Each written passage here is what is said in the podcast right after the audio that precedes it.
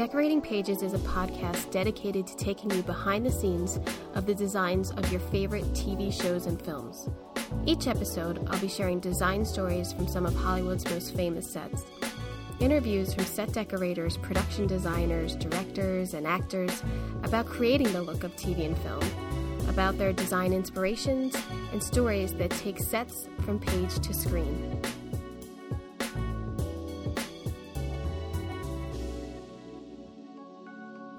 Hello, and welcome to Decorating Pages. I'm your host, Kim Wannop. Well, I've been tested and I'm negatory. What? I'm going back to work. And I'm scared. and I'm happy. And I feel like I'm way behind. And tick tock, I gotta get it done. And uh oh, it all starts back up again. So it's exciting. I feel blessed to have a job to go back to little scared with everything that we have to deal with, but I guess we'll just all figure it out. Very weird um, to go back to the lot to get tested and see everyone working in masks and standing in like little groups because everybody has to be in certain zones. But I'm looking forward to starting again. I really don't remember where I left off, so that's crazy. Um, how this whole pandemic has screwed with the perception of time for me. I don't know if it's just me. Uh, I don't know if it's you, but time is just I don't know. It's the Jeremy Bearimy clock or something. It's gone so fast, but yet so slow. So what is Wannop watching? Well, I was off last week. We uh we took a little desert trip. So uh, I haven't watched, but I know we finished The Crown, and I don't, I know, I don't know what I've been watching.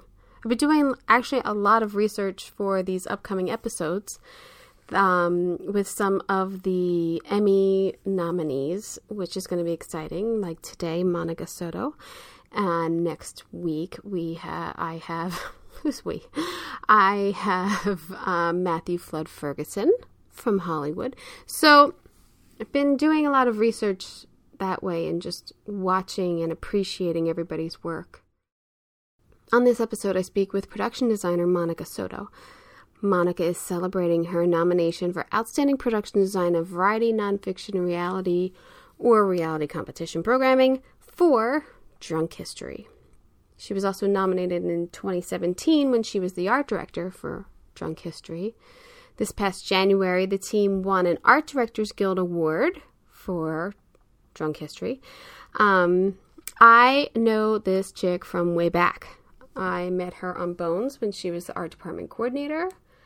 And it's just so funny how you work with someone and then it's like, oh my God, I knew you when. I knew you when you were a coordinator and now you're like, you're all grown up. It's crazy. It's, uh, it was great to catch up with her for this. And, um, cause I really haven't talked to her or really seen her since I've seen her a couple times um, since I worked with her.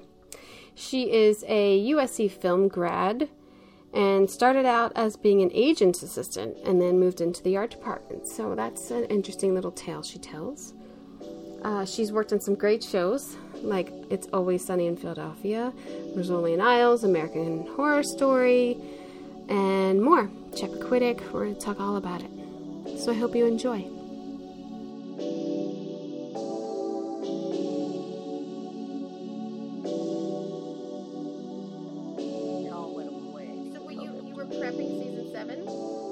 Yeah, we were we were like our last production meeting for that block was Friday, the 14th of March, which is when I think the state of emergency mm-hmm. was declared. So like we literally had scouted for three days, and we're on, on our last production meeting. We're going to shoot that Monday, and they were like, "Cut the cord."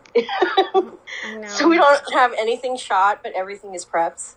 That's how and I am. That's how my show was. I was two weeks away from shooting. Really? Yeah. Wait, what are you on now? Um, starting up American Crime Story, uh, Bill Clinton impeachment. It's White House, so I thought, yeah, I can yeah. do that. I am actually really excited about that because it's good. Um, Monica Lewinsky is like involved, right? Yes, she's like yeah. producing it and gave us like pictures of her like uh, her apartment and everything, and sh- like little things that were on her desk, and like she's super part, like super sweet as far as I know. So yeah, I like her. I like her whole persona, her public persona now. She's like a very capable, yeah. smart lady. She tweets a lot, and she's She snarky. She's snarky about like, like there's always some sort of like comment like "been there," or like when somebody's got a bad day, and she's like, "Oh yeah, tell me about it." Like it's constantly, it's sort of like, "Hey girl, you you might want to like just not say it every day." It's a lot of energy to carry, but I guess it's like someone is going to say some shit to her every day, right? But so going back and doing all this research, as I'm sure, I mean, with Drunk History, I'm sure you're doing tons of research on these historical events. oh my god, But yes. going back and doing this research, it's like she was like 21. She was 22, well, 22, 24. Like, yeah, Pablo the president, the president. Like, yeah, you and and how she was so scrutinized, and it's so it's so bad. It's so bad. It's so she was sad. such a scapegoat. Yeah. Such a scapegoat from the beginning. yeah. And the only thing that's like relatable and tough to relate to because it didn't happen to us, obviously, or it didn't happen to me, No, is like her desire for this old man. you know, I like know. is he was he really that foxy? Like just because he's president? Like I don't know if power means that much to me. I don't know. I think I think there's such romanticized atmosphere, especially when you're working in the White House, and I don't know. I I could see it. I could see how it could happen, and I don't Yeah. know. Oh, I mean, no, I wouldn't. Like, if I saw Bill Clinton on the street, I'd be like, no. No. but I do like rock stars, so I guess I get it. You know? like when I was that age there was definitely like some musician I would like just die for, but I, I mean whatever, she was young and dumb. It's yeah. I mean, it's like dis- almost dismissive, but it's a good reason as to yeah, why it that's happened. your 20s. That's what your kind of your 20s are for, is to like Yeah. make the mistakes, learn from them, and then like get past it and grow. Like that's it. That's what Yeah. your 20s are for. She just made a really big boo boo. yeah, she was uh, really doing high stakes gambling there. um, one of the things I can't figure out from watching Drunk History is the process. Like I don't like chicken before the egg type thing, and then where you get to design it. I guess I get. I'm like, well, wait. Do they have to wait till the drunk part is recorded, Yes. and then so you do? yes.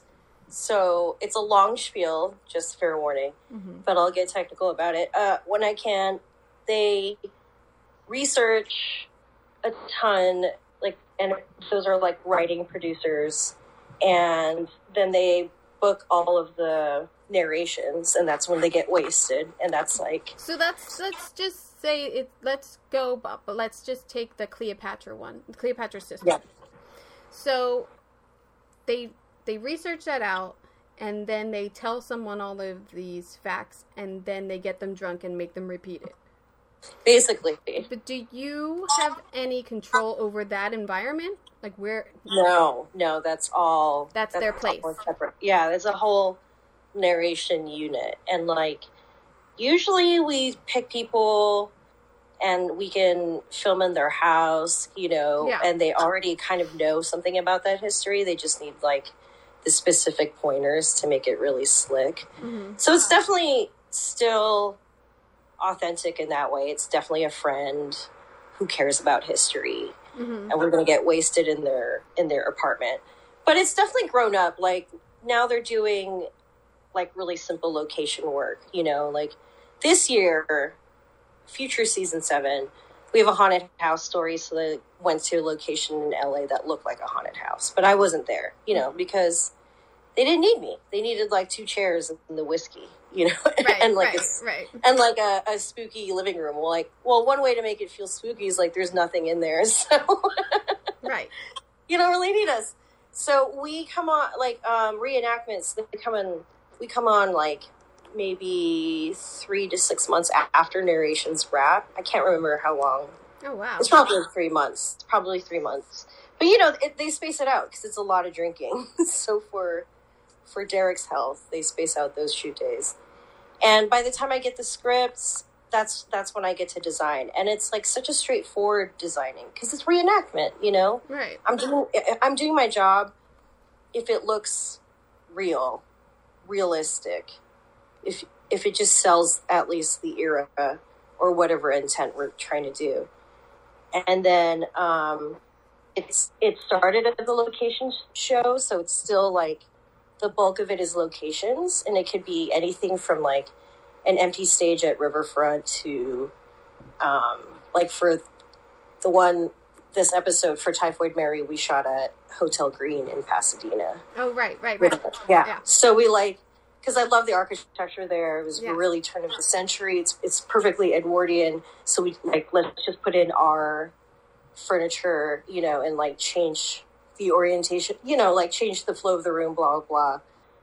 Sold. Yeah, yeah. which was great with all of those peaches and ice cream cans around. yeah, that turned out really good. I really love our graphic designer, Sarah Gonzalez, and she was a fan of the show when I interviewed her and got her on, and she gets it. There's like jokes in the old timey graphics yeah, good often, fonts. and so we have a lot of fun there. There's a lot of Easter eggs, like naturally, because. Because you know, it's like we're having fun. It's comedy. Yeah, Derek likes putting a lot of jokes in signage and stuff like that. So that's fun too. Graphic arts is uh, artist. I mean, it's such a huge job on a lot of shows. Yeah, and, And there's one. when you're on shows that graphic artists get to have some freedom, that's always I think it's always a good thing. Because what else? I mean, they're sitting in that office all day. They don't really get to get out of the office.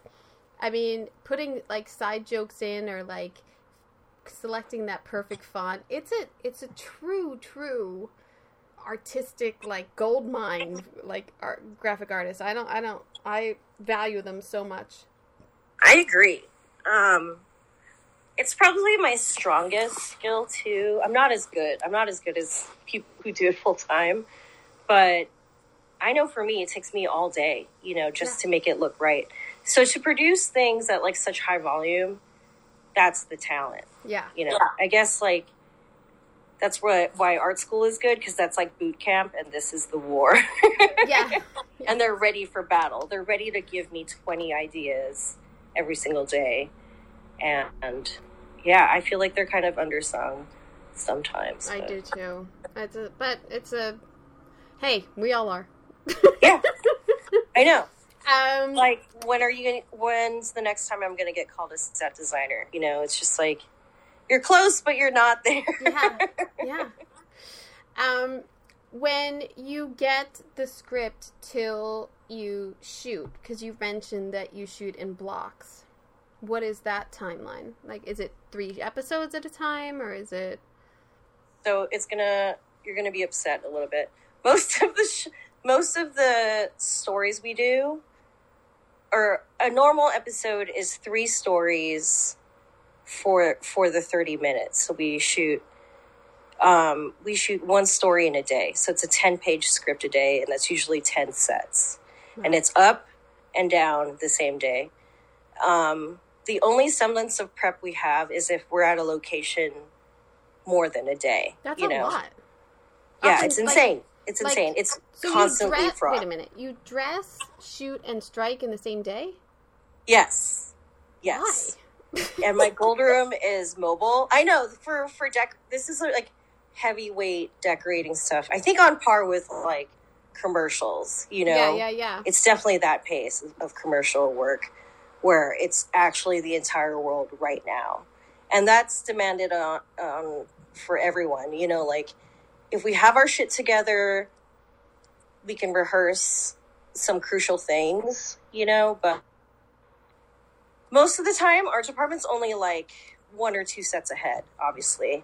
And the the best way to design it is to really decide with the guys like what's the main set because sometimes we can break down 10 sets, but it's only like one huge space.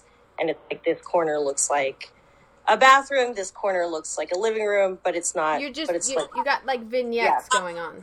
yeah, it's all vignettes. And um, in the past, we've relied on like abstract black type of sketch, you know, black box theater Yeah, yeah. aesthetic. And then it's really grown up into this like community theater painted backdrop. Because like Aesthetic, Cleopatra when you had a backdrop. Yeah. Yeah. I, I mean, I've, I rent painted backdrops. I've had a few made, um, not painted, painted, like maybe painted on a small scale and then we blow it up and get it printed. But it- it's really limited about, it's really, yeah, we, it's often like an old theater background that I have, backdrop that I have that we just dress stuff in front of. You know, we dress the set in front of it and just roll with it. Um, but uh, the season I got to take over, we did a few builds. We did a few like true location builds, and like I was able to block off stories into like one one location for like five to eight days. So we had like real prep, at least you know, like at at least we're at Disney Ranch. Like we're Yeah. on day one, and day one is running normal, like up and down the same day. But now I can prep for day four and day two, and it's you know within that. So, what are the, parameters? So, like, what it's usually one story a day, ten pages, crazy, crazy long days, um, and we have to pick locations that we can be in for at least two days because that's that's what's feasible for transpo. You know, like they can't be constantly Right, moving base camp. Forget about it. And us. it's- It's, all about transpo. Yeah. It's really backwards, actually. Like, um, By the way, I am I am observing drunk history. I have a glass of rosé. yeah. I need a rosé. Yeah. I should get a beer. I'm gonna get a beer. yeah. Um, you'll get a mini tour of my house in the back. I'm but- excited. like um you know that's why we love big movie ranches like we're at disney ranch lot we're at uh, riverfront we have to be at a location at least two days in a row so i usually have to fit the two most related stories either in era or look into a place and that's a lot of like creative puzzle puzzle Where did you do all the all the Cleopatra stuff you did up in that like Saudi Arabia village? we did blue cloud Yeah. um, and we did this cemetery in South Los Angeles because they had this tower that was perfect for this Pharos lighthouse. That was a oh big wow! I thought that was like all digital. I don't know what that was. I was like, is It was that it was a mix, and like we usually don't do gi- digital, but Jeremy, the director of that one, he he referenced Assassin's Creed the game, the video game. Oh yeah. like it should be this epic and i was like totally on board and i was like what do you think about like doing a digital matte painting because i have a really good artist who's like an epic painter type. Like he always draws these he's a world builder in his art. Oh wow! and he also he's also like a union painter. So he's done like some of our hand painted signs and he just happened to do like the, this like epic piece for us. Like can you draw you know alexandria in 51 bc and he was like totally. So we got to collaborate on like what kind of view we wanted and how to make it look like that that sweet video game and it, i think it turned out really well It did. It did. I I thought it was one of your the show's like bigger sets or bigger done uh like uh little segments. I thought. I was like, "Oh, they really yeah they really stepped it up for this one." we we did multiple we yeah i think egypt was actually three days and that was a big deal it was a big deal for us to like break our one one story a day format but there was no way to tell the story in 10 pages it definitely had to be like 20 you know Sorry. My fan. Um I too was like, "Oh, I worked with Aubrey Plaza. Oh, and I worked with David Wain. I'm like, "Oh, this is like, ooh, this is like yeah degrees of separation between me and Monica. Look at this. Like, yes yes it's really rad that we've worked in comedy because like i feel like it's such a small world but it's uh it's a fun one and Yeah. like it's so cool that so many of so many comedians are friends and just like cross pollinate. And we'll do shit so for each other. For Don't you think like they've got a good little thing going on? I feel like, hey man, can you just be in this? Yeah. Like for Yeah. scale, and they'll do it. Like I feel there is like a certain group of people who like go out of their way just to be like, yeah, I'll be in it, whatever. Hmm. I'm Yeah. not like that. I don't. I am terrified of networking, yet I'm somehow kind of good at it. So I tip my hat off to all these like actor friends. And like Derek and Jeremy are definitely that. They feel like the popular boys. You know, hmm. it's kind of like a rite of passage to come through drunk history because I feel like a lot of people did the show before they really broke like blew up Yeah, that first or it's like season. or I it's mean, like a like or it's like a awesome comeback for someone you haven't seen in a while. Like the first one i ever saw and it was a season i didn't work on. It was lisa bonet. And i was just excited because it's like it's lisa bonet. Like how, when's the last time you have you seen her? Yeah, and she's like in a beautiful now i know now she was in a beautiful mansion in malibu that they put all this like louis the 14th shit inside. I don't know. It was like a crazy beautiful set. And i was like how did they do this? How did they get her and this location and all this shit done and now i know it's like oh because the commitment is really brief you know like- right. That's probably the allure of it too for getting them. Cheers. cheers so nice to Cheers. see So you nice thank you for see you. having me on this it's Oh. awesome I as soon as the nominations come out, I'm like, I have to email Monica. I have to email Monica. that means so much to me because I mean, j- I mean, just to say it on on your podcast, like we met when I was a coordinator, and I had just dreams of art directing, and I feel like I was a moody, cranky art department coordinator because I all? wanted I wanted more, you know, and I was a little shit about it, but I was the worst art department coordinator. I mean, I only did it like twice, and the one pilot got like shut down. The one pilot, I was like clearance. Ugh. Where's my PA? Where's my PA? I don't do clearances. I don't know how to do that. I'm not doing it.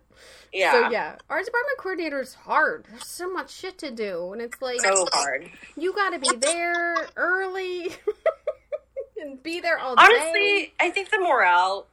I think I would have stuck with it longer if it was a better paid position. But I it's know. so It's such a bummer. I know it's so beholden to PA rates for some shitty reason But you did a lot. I mean, you art department coordinated for Rizzoli a and Al. while. Rizzoli and. So do you know Adam Rao? Well, No, I, I Oh. was at Rizzoli when Lauren Kraskow Hmm. and Gina Cranham were there, and they were awesome. It was really awesome to have lady bosses, nice. you know, yeah. on a cable show, on a cop show, which is also about lady bosses, honestly. but like, it was good energy, and I learned a lot there too. But I think I was still cranky. I was still like. So when let's go through. When did you not be cranky? Wait, I think I, Superstore. I think I just got happy. I think I literally just got happy like sometime. well, it seems like you did. Well, because then you started to move up. Like then you started to like assist assistant art direct. So then of course you were like, and then uh, the one I did want to ask you. I mean, I want to ask you about everything, but I should start with you went to USC film school, correct? I did. You did. That cult. You know, my husband's a Trojan. Fight on. Fight on. Fight on. So I've I- been, I've been, I'm married into the cult. Welcome. Welcome. um, they are super pissed that football is not happening, and I feel really bad too. But um, Sure. Yeah. I, I feel like USC as a school is really good. Like it's really good. So how? Yeah. So when did you feel like when you graduated you could network as a USC student? yeah, that As did open automatic doors. Like Great. literally I got uh one of my first internships I got just because I went to film school. Like he didn't even really meet me. It was just like it, it was for something I ended up not doing later on, but it was for development. I was just reading scripts for this person. But it, just because of the recommendation and having that little expensive, you know, USC film school Whatever. thing on my resume o- d- opened my first door, if not many after that. And I loved going there. I when I was growing up, I wanted to be an animator or a cinematographer. And then in high school, I was so serious about this. you were serious about being a cinematographer? Yeah, I thought I wanted to be camera. Um, but once I was in film school, I was like, wait, I like drawing. You know, like I love, I love like the art of it. Um, I changed my mind in film school. I was like, what's art department? Oh, that's decorating. Oh, sick. Uh, you mean I can draw and be on a film? Awesome. You know, so I, I got I got the bug pretty early on does, in college. Does USC have classes for production design? Yes, actually. Oh, Um, great. And one of the teachers I had was Victoria Paul, who's a Oh my designer. gosh! Who? Yeah. I I mean, I don't know her, but that is a name that when I first started out, I was Yeah. like like a one away from her at all times. Like I feel like she was always Yeah. on a show that was going on that I wanted to be on. Yeah, she was on like every, she for a while. She was joking that she only got like the first two seasons of anything because then they would get canned. Like I remember, she was on a show called E Ring, which was actually Oh, yeah. really good, but yeah. got canceled because it was like it was like before the 2008 era. I feel like a lot of shows just like disappeared all the time. I don't know. Oh yeah.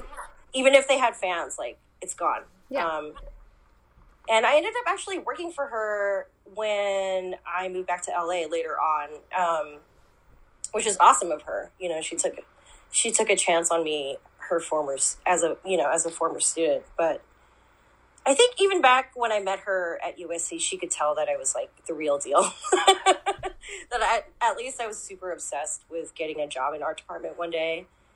And when she saw that I was starting to work as a coordinator, she she hired me. So, do you want me to tell you my whole little history?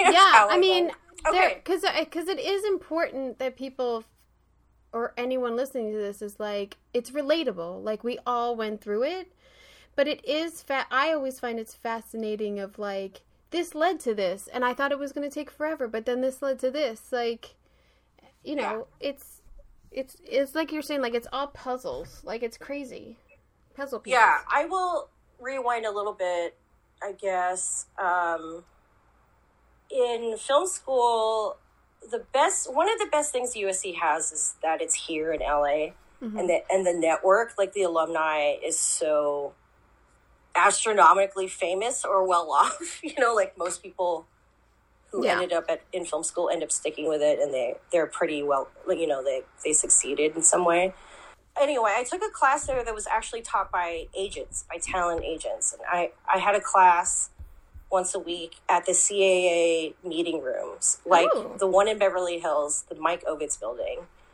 So this is like vintage LA by now. But uh, talent representation was interesting. So after I graduated, I actually worked at an agency as an agent assistant. And, but I still was like really into the idea of being in production because that's what I did in college. Like I made short films and all that stuff as a as a production designer, and I missed that. So I started like focusing on agents who represent designers, cinematographers, and editors. And I ended up working for a gentleman named Jay Gilbert, and one of his mm-hmm. clients is Nelson Coates. Oh yeah. And Nelson and I ended up bonding because, duh, I'm such a fan of Art Department, especially his own work at the time. I was like, oh my God, I've seen so much of your work. And he loved hearing that, of course. and we, we sort of collaborated on decorating my boss's office. Like he, like Nelson was repainting it and putting in like new everything, like new wall treatments, new furniture. And I ended up being like kind of the coordinator for that. so unbeknownst to me, it was kind of a, t- it was like, it ended up being an audition to actually coordinate for Nelson. Cause like eventually I had my agent boss's favor and he was like ready to help me move on to the next thing. And I told him like, I would love to work for one of your clients, even if it's like not a paid position right away. You know, I just want to make the transition. But Let me ask you this: Do you think if you had never spoken up, that they would have assumed that you wanted to do that, or is it? Because I'm a big thing of like squeaky wheel gets the oil, and I feel like that's an opportunity where you hundred percent, you yeah. let them know, like, no, no, no, hey, I'm here and I'm I'm ready to go. all the time. Like Yeah. you have to bring it up. Yeah. I was honest about it, and I it wasn't a surprise that I wanted to go back to production. You know, I was talking about how much I missed it and how much like I had reverence for department heads, which I still do. You know, Yeah.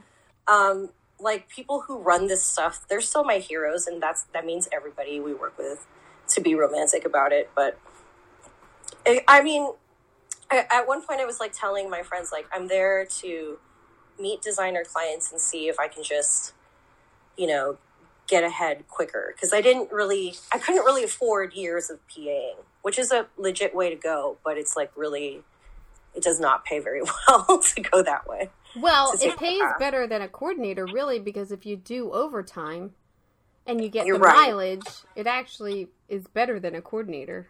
Well, shoot. I ended I'm gonna stick uh, up for PAs right there because I used to make I a ton of money when I was a know. PA. I'm, I'm not negging the art PA job because it's like super legit. But at the time, um, I don't think I was snotty about it. I was just definitely impatient. You know, I was like, if I'm going to be an assistant, I want to be an assistant to the art department, which is what I think a coordinator is. Nelson took a chance on me and he hired me for a movie out in Chicago. And Seth Reed was the art director.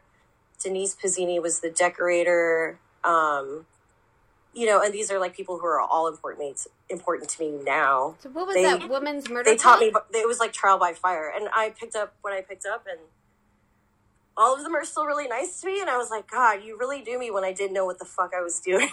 Excuse my language. Is but- that is that woman's murder club? no? It was the Express. The Express. Oh, I see. Yeah, Oh, it's a And- movie. yeah. Yeah. It was a historic historic football movie, so a lot of history, and um, we filmed in some really beautiful places in the Chicago area, which was like such a great experience that I've never replicated. God, I've never been on that you, location like, that long. Like three positions into it, you were like gone on location. yeah, yeah. Um, yeah, I went from being at a desk in Beverly Hills, literally in the in one week, I moved to Chicago. you I, know? I say this too. Like uh, we're such a a, a a vagabond sort of like. Oh, Chicago. Yep, I can be there tomorrow. Uh, Yeah. Shreveport. It's Yeah. gonna shoot. Yeah, sure. I'll move my whole life. Uh, cool. Oh, Atlanta. yeah, I'll just get you know get some deodorant and I'll be down there. Like, yeah, I'll just go. I'll just go and move there for five six months. Like, cool. oh my god, yeah. It's kind of great that they got to bring a coordinator with them because that's not like usual. Um, I was hired as a local, which is probably the shady part, which I didn't really know at the time. But But what you know, what you don't know, won't hurt you. Yeah, they wouldn't they wouldn't fly anyone out. The people that Seth and Nelson liked, they were not available because it was like a really busy time. And nobody in Chicago was working out, so they were like, "Ah, fuck it, let's try, let's try a new person." And I was that new new person. nice. And when I moved back to LA, Victoria gave me my first job. So that's still like USC being super sweet to me, you know? like That's awesome. yeah. Um So you stayed with the coordinator position for a little bit. And then Yeah. but then you mixed in some assistant art director. So how did you get days for art director? so on whenever I had the energy and the friends to do it with, I would production design shorts, you know, and Nice. at least be there for the prep if if we never got to shoot, at least like kind of still doing the job on this like non-union indie level. And eventually some of those projects ended up being like legit or I would just ask for a bump up, you know, like um those first assistant art director jobs, they were like really understaffed. So even if even if like I interviewed for the coordinator position, eventually it'd be like, actually you're doing a lot of stuff. Like you're supervising the build and picking the samples and you know, and like doing the mood boards for the decorator, blah blah blah. And I would just ask like, if you can't pay me more, then I want a title bump, you know? Yeah. That code bump is like huge. Yeah, and uh, I that's what happened to me. Like I was on a I was on something for Teen Wolf. It was like the web series pr- like promo for it. It was the first season, and I wasn't on the main show. But out here in LA, they wanted to do all the, these like yeah promo spots basically, and initially it was non-union, and it flipped, you know, and like it just happened to be that I was there with a union designer who was just kind of doing the job. I think as a favor, she like just knew everybody on this, and she also just took a chance on me, and it ended up flipping, and I got my days Oh, that awesome. way. But I also ha- I also had like a few years of like you know short film experience doing art department, so I wasn't totally unqualified. I had No. been doing it, but it was definitely a, a different way of getting union. I think the Um, key here is that you asked for it. Yes, I always ask for the title bump. You have to. And I think that's something I learned from my agency days. I saw people negotiate. Right. I saw contracts. I knew what I knew what I knew what like what I mean that's getting paid. invaluable. That that negotiating skill is invaluable. I just watched that. I mean, I watched that master class with that negotiator. I didn't get shit out of it. Like, I don't think I, don't think I could talk. I mean, I guess I could talk someone down on a ledge, but I still can't get like a higher decorator rate or something. like Yeah. I was like, that's invaluable. Negotiation skills are key, key in this business. And you know, like I still did stuff underpaid or working way too long for and making that good rate not good anymore, but because Yeah, but that's the passion of it. That what that's what we all do.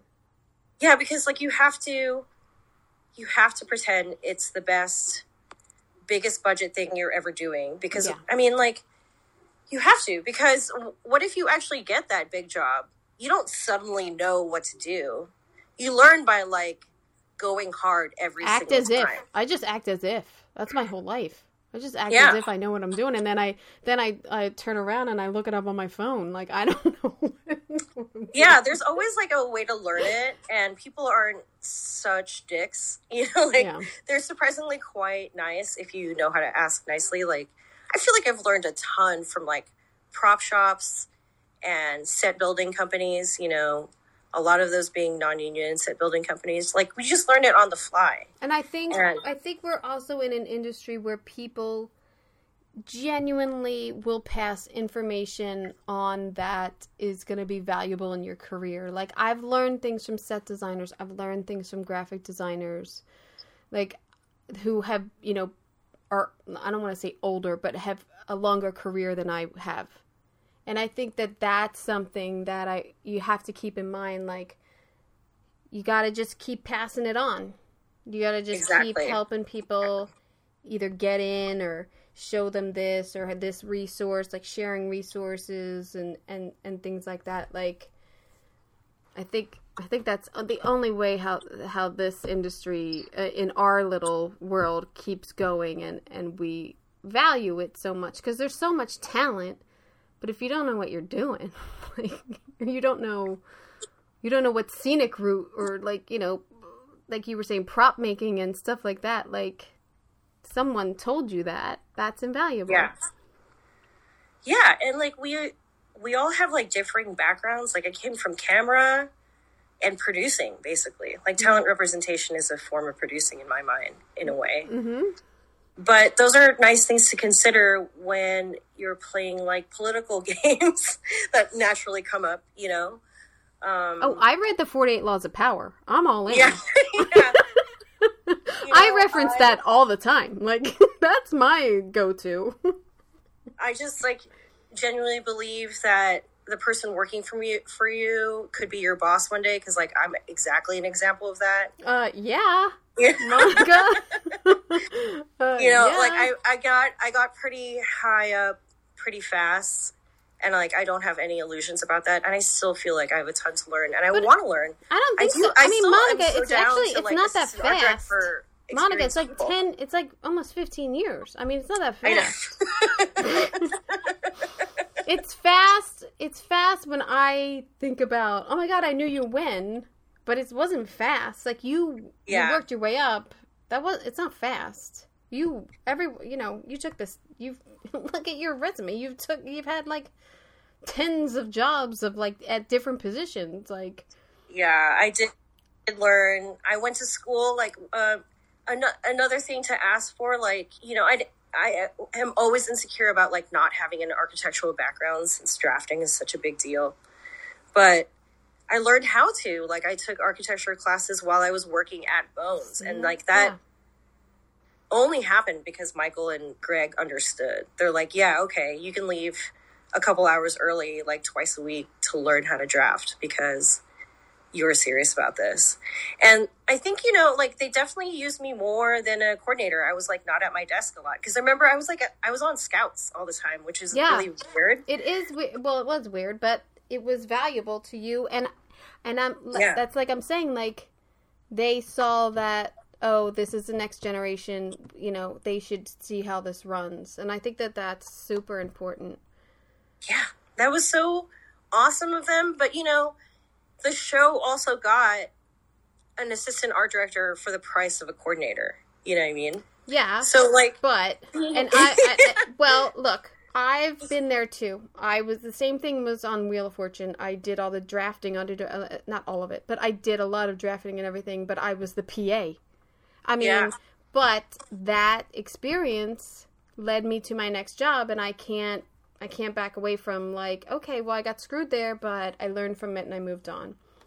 Yeah, and at the same time, it's like I joke about that stuff, but like they weren't really screwing me over because I was definitely learning. You know, it's not Yeah. like I replaced a a seasoned assistant art director. I was Well, I definitely hope just Steve like Beers a doesn't hear this You know, I was like and know that you left early because he might dock you some pay somewhere along. Oh no! oh my god! I made up those hours. I promise. yeah, yeah. um, I just want to uh, side note that I loved that show, Men of a Certain Age. I loved that Oh my god! Right? How Ooh, sorry. how noises. did that not keep going on? Ray Romano and I don't even like Scott Bakula. They were he was- so good. It was such adorable. a good show. I don't know. I was so bummed. I love that show. I love that you did. It's always sunny. Yeah, Always Sunny is like such. I can't believe it's still going on. I know, right? It's like uh, that's another rite of passage. I think in in this business now. Yeah, a lot of people have worked on Sunny, and I think that's another show you could put on for an episode and just laugh and like, uh, cool, put that on. Oh my god! Yeah, yeah. That was the coolest job I had gotten, and I still think it's probably one of the coolest jobs because it's such a cult favorite. Yeah. And That's a good show to, to have on the resume there because it's it like you're saying like I think a lot of people pass through there because it's a lot of it, you know it's not a high budget show but they do a lot. they do a lot. Yeah. And they have great perms, and they have great location work, and they can do really gross stuff. Who was it's the always decorator like when fresh. you were there? You know, Do it's remember? always different. Um, and it's also nice to to be part of something that isn't afraid of like dressing down. you know, like Who was can have the decorator when you were there? it was Jerry Kelter. Jerry, yeah.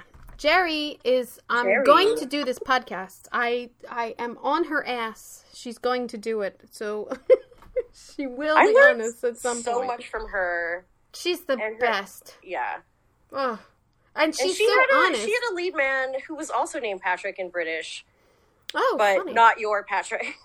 well, no, I don't lend Patrick out for. I mean, no, we no, no. I feel like I've seen you and Patrick together since since I met you in oh 2009. or well, I think we actually like he we worked together on Bones, but then he led for me on Parks. But yeah, since Parks, since like 2011. So yeah, but I knew him Yeah. before that. Um, and then you're coordinating, you're art directing.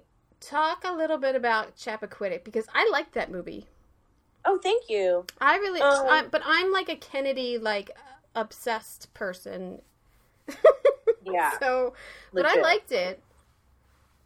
Um, it was great. We were on location in Boston. Mm-hmm. Um, it had a really rough prep, so I came in like midway through prep because they were really behind. They, you know, they just needed more art directors. It happens. You just have to shore up on labor. So I was there like maybe six weeks, maybe less. But what was cool was, yes, getting it really immersed into the Massachusetts Kennedy history. And um, it was interesting. I heard that, like, the townspeople in the North Shore, they were not happy that we were there because, like, they're very protective of Ted Kennedy, you know, and it's Well, like not Okay. not a great well, him, are, they're protective of like what they're famous for. You're only. I I've never. You. We, we would never know of the town Chappaquiddick uh, unless he drove Yeah. that car off the bridge. I mean, are you kidding? Right. Yeah. And and oh my god. Uh you know, it was a sore subject but also like, oh, of course, you know, like that needs to be told.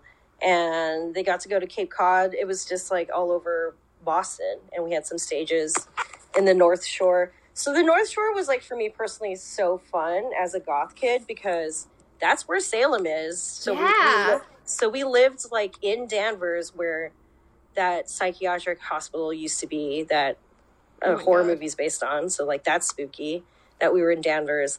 And then on the weekends, like we could go to Salem and just like be tourists. And that was really fascinating, you know, just to see the culture there.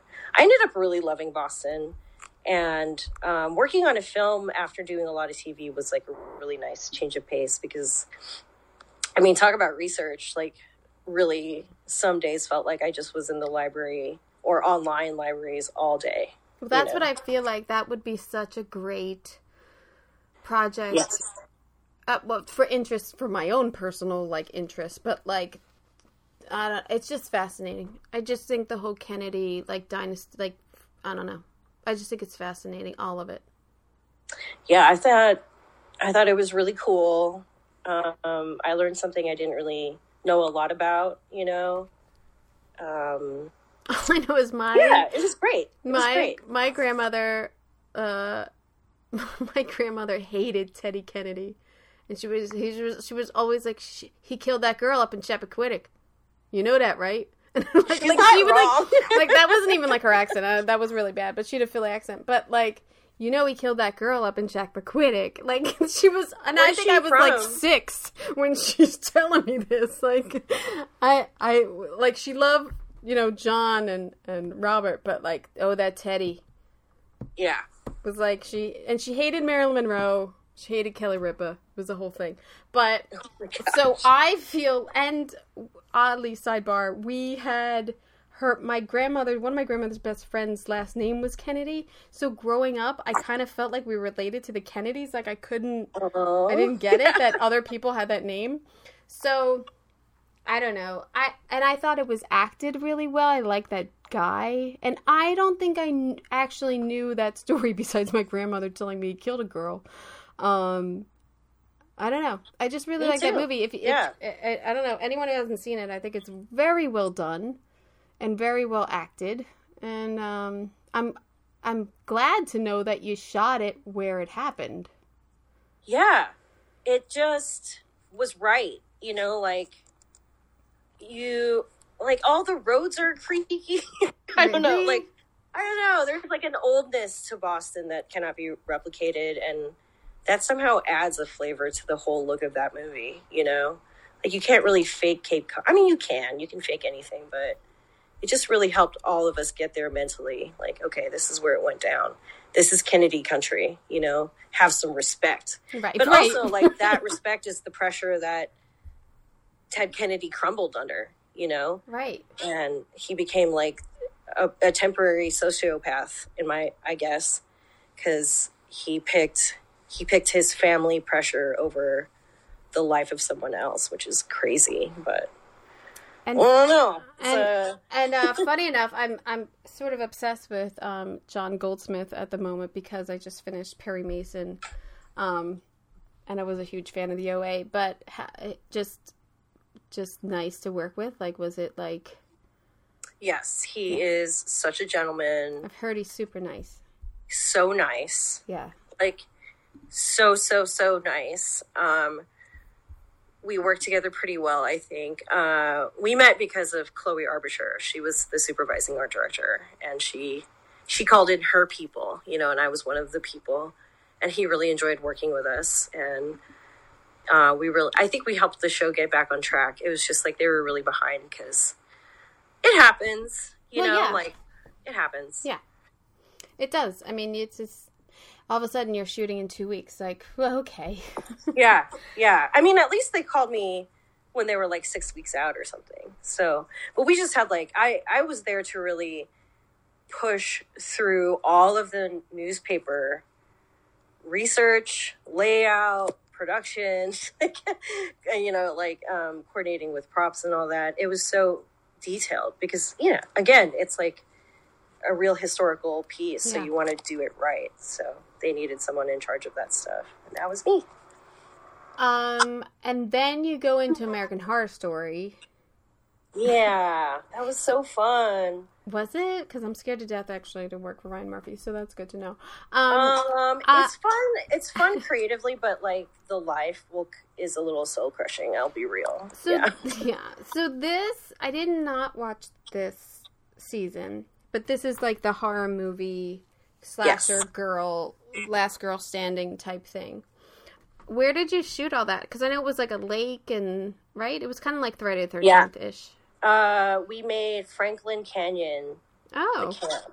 Yeah, so there's a lake there, and there were just literally flat area picnic areas that we put cabins on, like pretty sturdy, crazy cabins. Um, it was it was really hard. It was really hard because we had to schlep all that stuff up to, you know, a public park that was still open when we were shooting. Also, so oh my god, talk about logistics. I think that, and also the persistent night shoots because it's a horror movie. You know, like all horror movies are at night. ugh, That it was just like physically I'm out.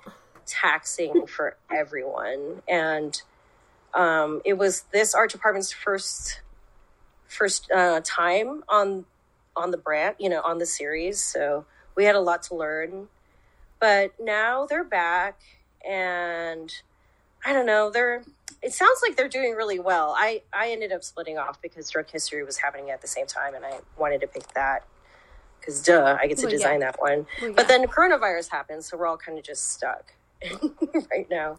Oh, you mean the Uh, next, the next, uh, the next season? The next season, yeah, sorry, season Yeah. ten. They're. I mean, they're they were because I know the decorator Brandy Kalish.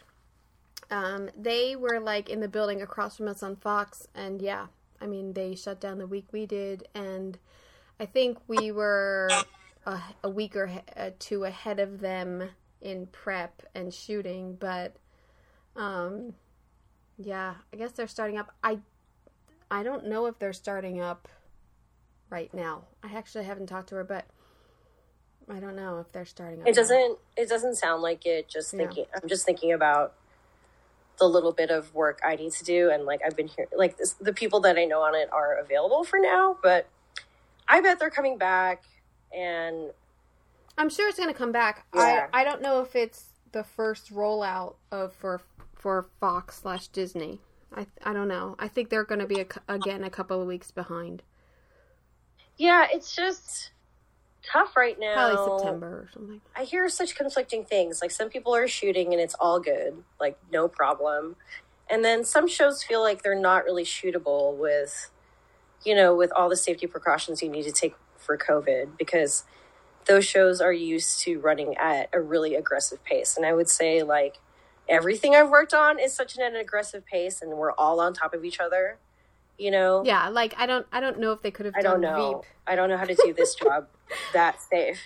I know. I but- literally just told you earlier that we prep one set and we take it down. You know, like or for drunk history. Yeah, you'd be on on top of each other, and now there's yeah. like there's like zones, like people can't. Only so many people can be in the zone at the time, or some something like that. But I think I think that the reality is, um, shows have to settle down Yeah. for this season, and I I don't know. I mean, it might. I think it works out a little bit better for the art department because now I might actually get a minute to dress. Definitely. So I I hope that it's like that. I'm sure it won't be. But um I'm sure it'll be like, oh, well, lighting's got to get in tomorrow, so you really only have one day. But I think, too, especially with my show, if the show can, you're going to build everything and then shoot it out. I don't know, like Drunk History, I don't know if you have that option. But like with we do with a we do with a few stories and like we had so many build plans this year. I feel like I'm talking about season seven way too much, but no, I mean not. I don't think you've given anything away. We had so many great plans to make it more less on the run, you know, because it's such a it's such a band on the run type of life, and we were going to settle down a little bit. Like, okay, we'll be at this location for 10 business days or something and that's basically that's like much more relaxed for us but I think again, it's all up to Viacom, you know. Yeah, and I think with us, it's like they're gonna build and pack the stages with whatever we can build and shoot it, shoot out the stages as much as they can, and and then I don't know, pray for a vaccine uh, in January or something, and then we start doing location work, and or then things get a little bit more lax, and we figure it out, and we do location work. But my, I mean, our schedule that should have shot in March, the first, the first, uh, basically the first two weeks was shooting out an actress and had didn't have any stage work and it was three to four locations a day every day so I, that's not going to happen now. I don't think. I don't think we can do that right now, and or in the next couple months. So I think they're playing it smart in a sense of like, all right, we'll contain ourselves, we'll be on stage, and I think any shows that can do that, especially like sitcoms and things like that. I mean, you're not bringing in an audience, but you know, half hour comedies that are you know single camera and stuff. When you try to just make bottle episodes, I think that they're fine yeah they're gonna be all right for yeah. Know, a couple episodes i think the writers just and the producers just have to give in to these circumstances yeah i think they're willing to play ball you know um and still not every type of media or type of story fits in these parameters and that's just like yeah a reality so i feel like there's just like reduced work for now i hate to be like such a like a, a rain cloud about it but it's just like it doesn't look good. it no, look good. well, it doesn't look good for a. I mean, I'm an avid viewer.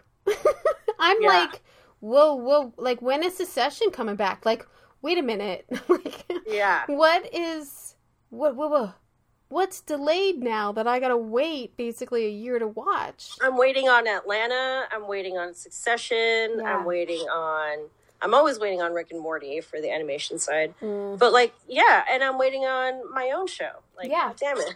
yeah. I can't wait to watch. But I used to say with Veep, like, oh, I can't wait to watch this episode. I don't want to do it. This is really I hard. I don't really want to do it, but I can't wait to watch this episode. It's going to be great. Like, oh my god. Oh my god. I had so many anyway, I just went there like uh, in reverie, but just the feeling I had, like the dread I had for such big days on set, like yeah. designing season six. I'm like, I can't wait for this to be awesome. But I, but I don't like, want to do it. I it. Want to run away. like the anxiety is making me crazy. Like I just want to barf or something. Yeah. But and, I, I'm actually shocked. I really thought you had. I mean, dressing, shooting, and striking in one day is like.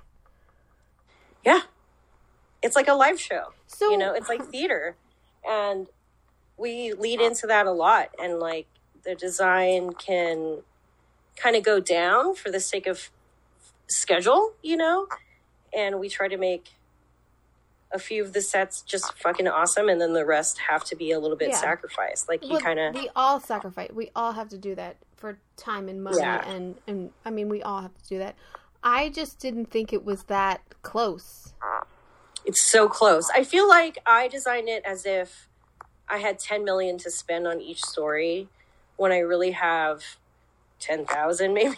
Right. you know, and like only only one day. It's like um tracing great art with a crayon, you know, cuz like you know what you're trying to achieve underneath. Yeah.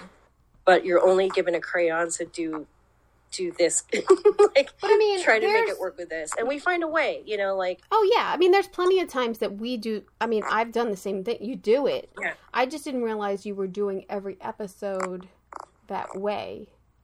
Yeah.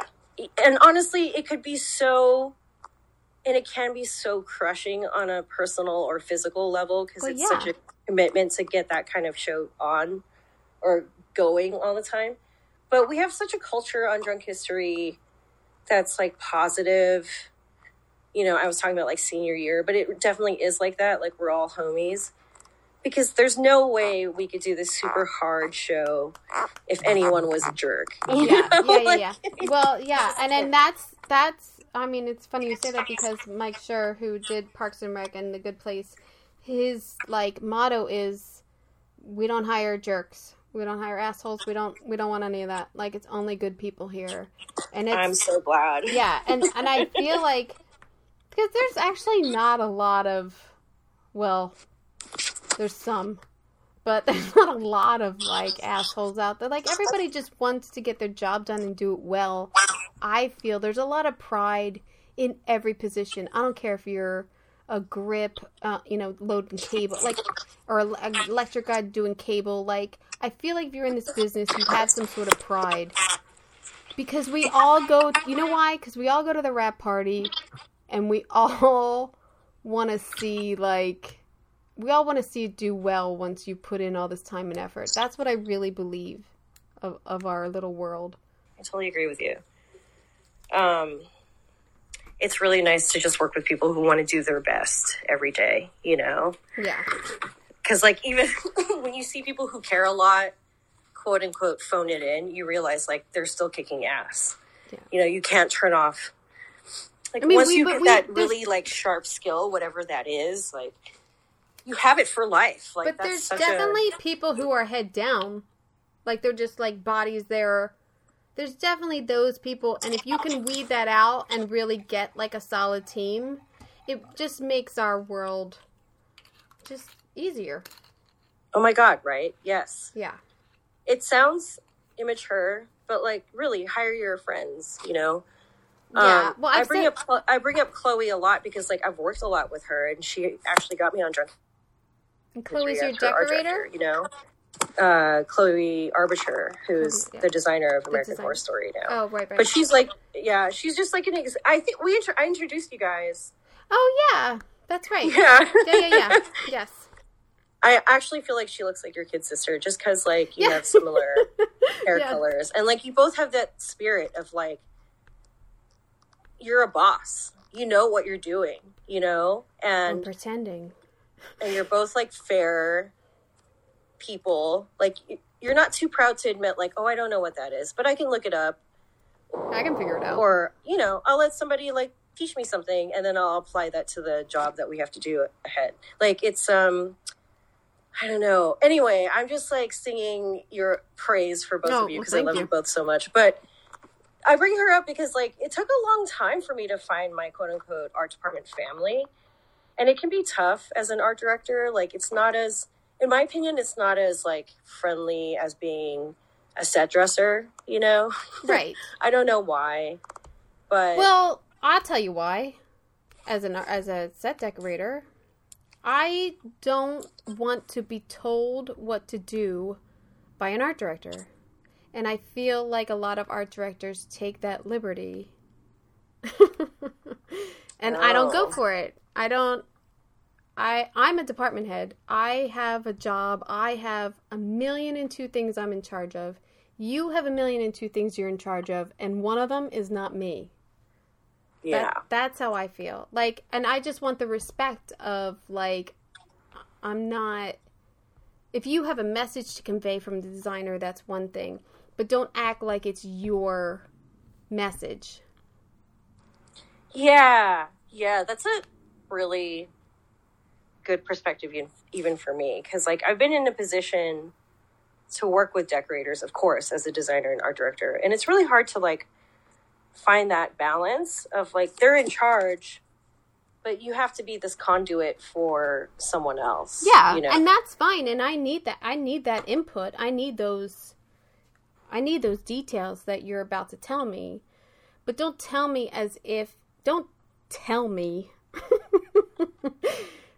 like just be like like when i see a graphic that needs attention or if i see a doorknob out of place hey man you might want to check this doorknob. Hey hey here's a heads up. Uh, they're gonna look this way. You might want to change the window graphics on this. Like i don't ever say i don't ever take it to like an official i don't know how You to don't pull, yeah, you don't pull rank when you're. i don't i don't notes. do that because i don't want it done to me That's really good.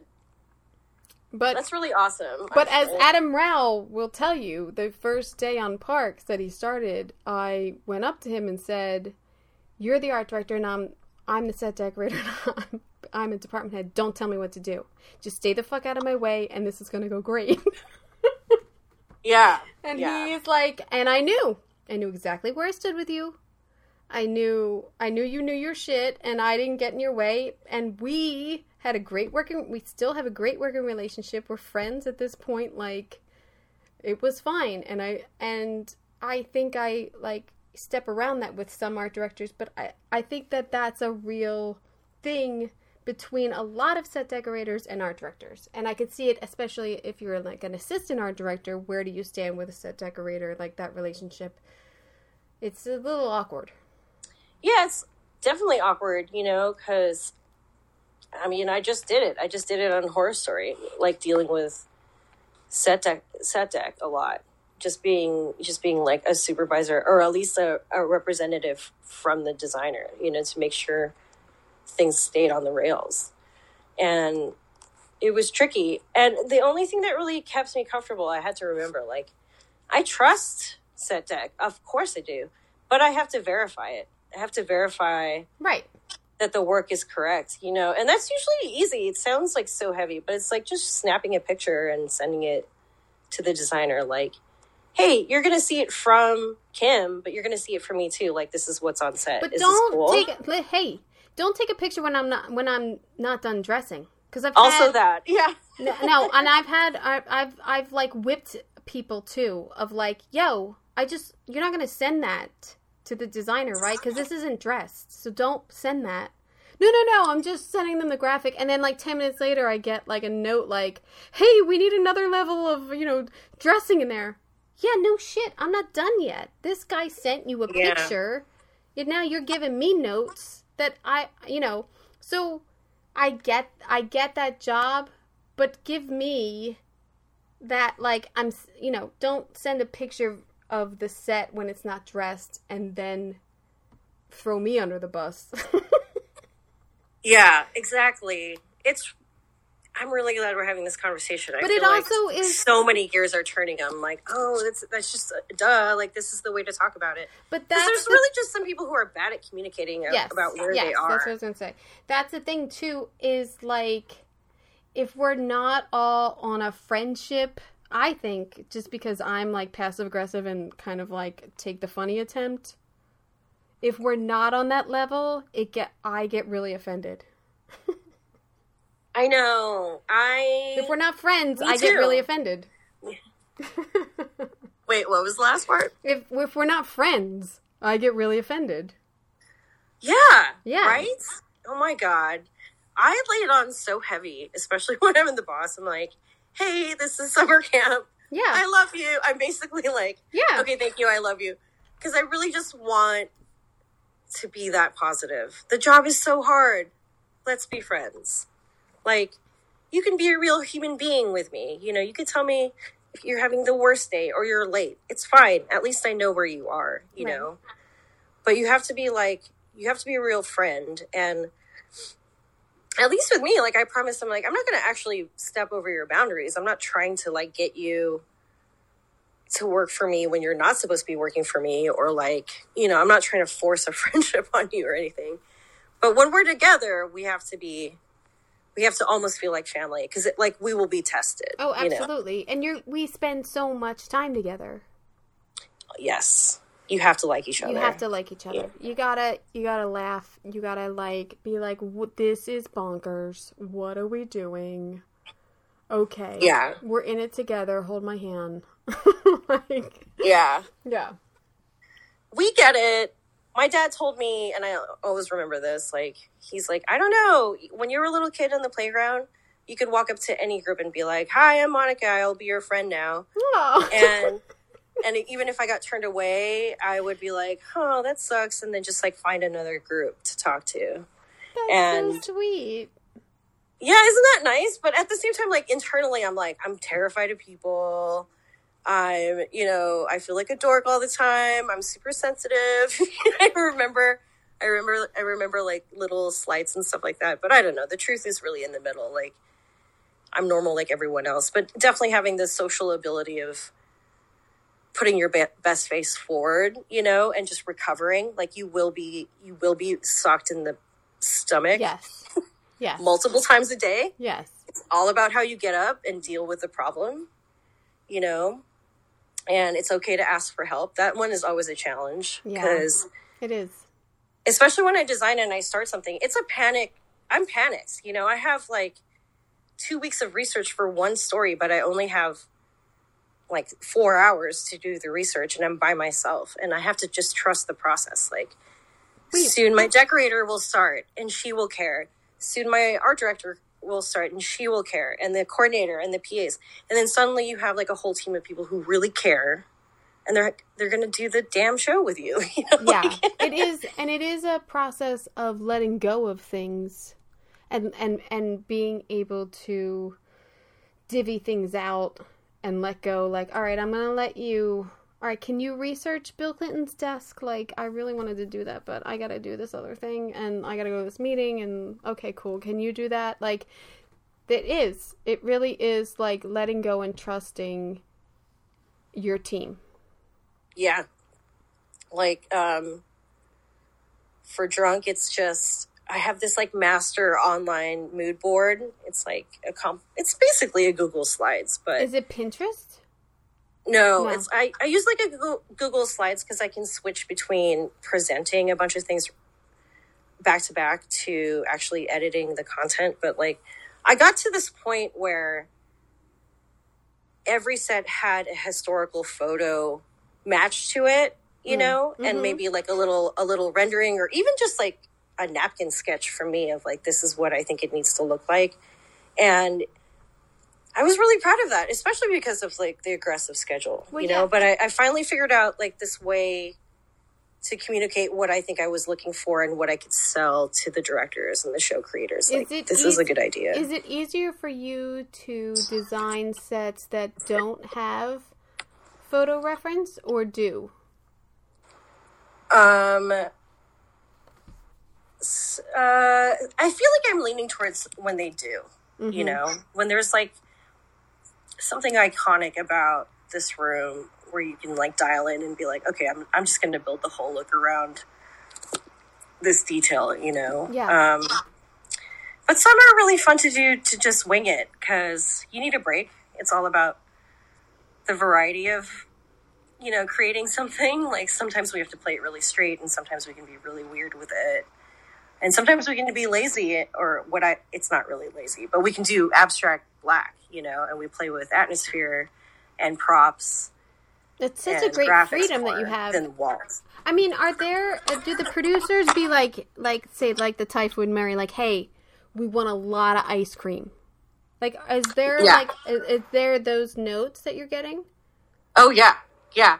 And it's funny. It's like, well, how much is a lot? And then like Jeremy, just like held his hand up high. You know, like he was like, it was like he was like describing the height of a young child. We're like, oh, okay, that's a lot of ice cream.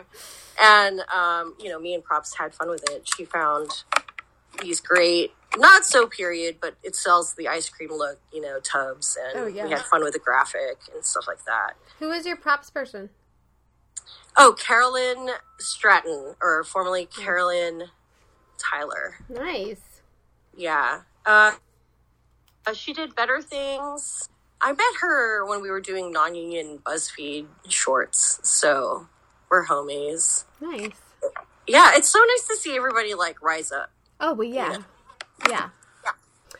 Um, I don't know. I'm super, like, happy for you. And I'm, I am of that little, like, oh, I knew you when. I can't believe it. I can't believe it. I'm so like, happy for you, and I'm really pulling for you, and especially after hearing like how uh, the episodes are made and and your prep time and everything. I do have to say because I don't I don't want to be an asshole. Um, there is there was discussion when I was on the Emmy panel about like shows like a Drunk History or Portlandia of like is it scripted or not. And oh, I know it's not. It's just not though, because like, well, that's what I was trying to get out of you before. Of like, wait, is it scripted? But it doesn't. It seems no. like they're giving like some notes and then they just talk. Yeah, it's like okay, uh, we like these comedians who are SAG, right? And they they all know Derek and Jeremy somehow, and I feel like they talk about the history on a personal level, like I don't know if that's true or not, but it, it definitely feels personal. And all of a sudden, it's like, hey, we should research this story because so and so is like interested, or like, oh, so and so such a baseball fan, like, and we just found out this interesting baseball history. Like, we should get him back or her back, you know. And then they just, yeah, they re- really get drunk and they really just give us the bullet points. Occasionally, like, I'll hear a producer like, "You forgot to say this part," you know, like Usually right. it's it's right. the summary of, of, of Well that's what I would think. If I was drunk, I don't know how many details I'd actually remember to like you know, thread together a story. It's definitely it's definitely like a lot of coaching. And I haven't ever been to the shoot when anyone's drunk because they have a closed set, which is understandable, so that person feels comfortable. It's really just like camera Derek the host or the host and that person like actually having a nice time. And someone like watches the feed and they'll give notes like, oh, we need to have the narrator say this part because right. you know it sounds nice or like they forgot this key point. Yeah, and then it's a, a ton of transcription. It's a lot of producing. It's a lot of producing on, on the front end. And then editorial, like Frankenstein's the whole thing together. You know, they put together a comprehensive story in the narration. And so like the joke on drunk history is like, you know, don't worry about it. We already shot the we already shot it. Like we'll always have the narration to go back to and that's that's cool. That also makes me feel better when we feel when we it feels like we're running behind on set. Like, oh my god, we're never gonna make it. right. You do you can like emotionally give yourself re- release. Like, well, they'll have they'll always have something to cut to, you know. Um, but of course we try to shoot the entire story. And there's so much that gets left out. We definitely shoot everything like it's long form. And like i i don't know. Like i love the structure in a way even though it's crazy. It's like my brand of crazy. But i would also like to see Drunk History get a little bit more breathing room schedule wise and maybe money wise you know? Like yeah, these like, are really these are really deep stories that we're doing so so fast. Like, we would do a great job telling it a little slower.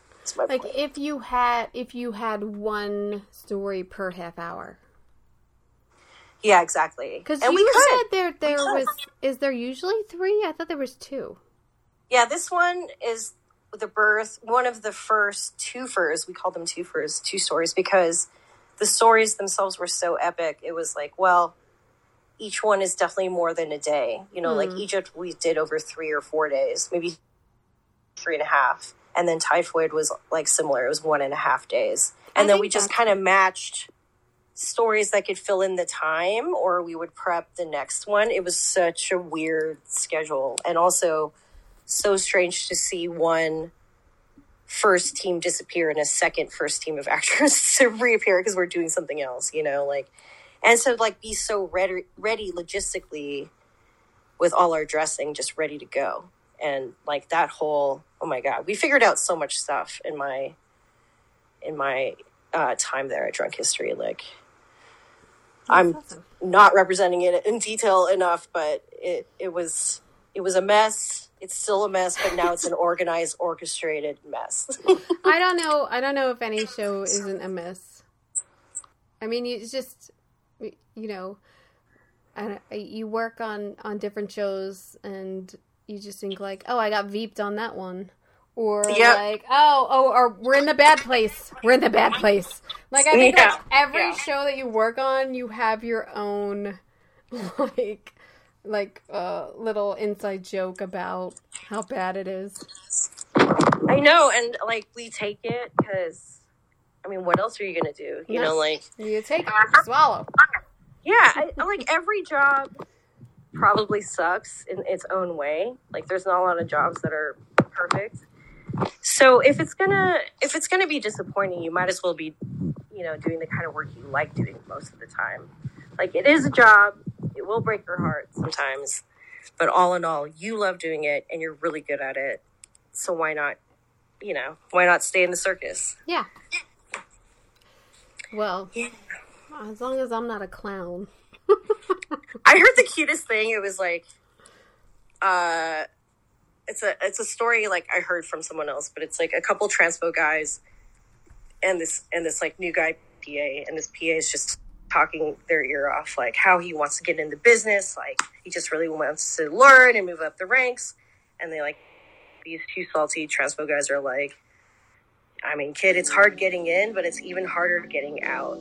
you know, like, and it really is. It's really hard to leave.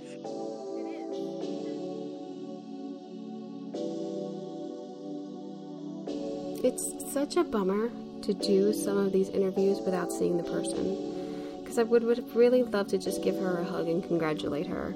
I'm glad that uh, I was able to catch her uh, and interview her about her nomination and everything. Um, I'm really glad we had that conversation about the interaction between positions because it's vital to have respect and communication with each other. And I think we all need to know where we're all coming from. And it's a quick hi, how, hi, hello, now let's, you know, basically spend 12 hours a day together. So it is vital that we all sort of figure out each other's personality quickly.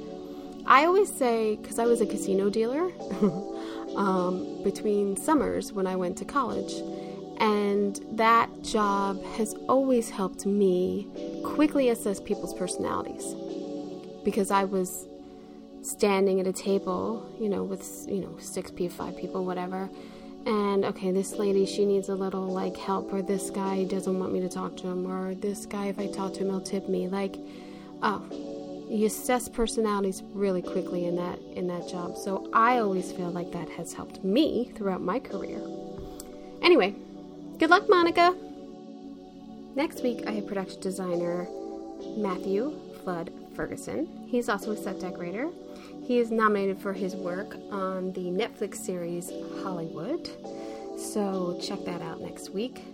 Congratulations to all the other nominees. I feel bad that uh, it's not a regular award season because the process of being nominated is pretty special. And um, like I've said, it, it, it's all great till you lose. So this process is like the fun time. So I feel bad that it's not normal for, for people who are nominated. But cherish it and um, good luck to everyone. Hey, um, do you have like five seconds? Of course you do.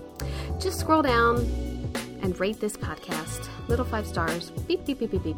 And then maybe you've got 10 seconds, you do a quick review. Please and thank you.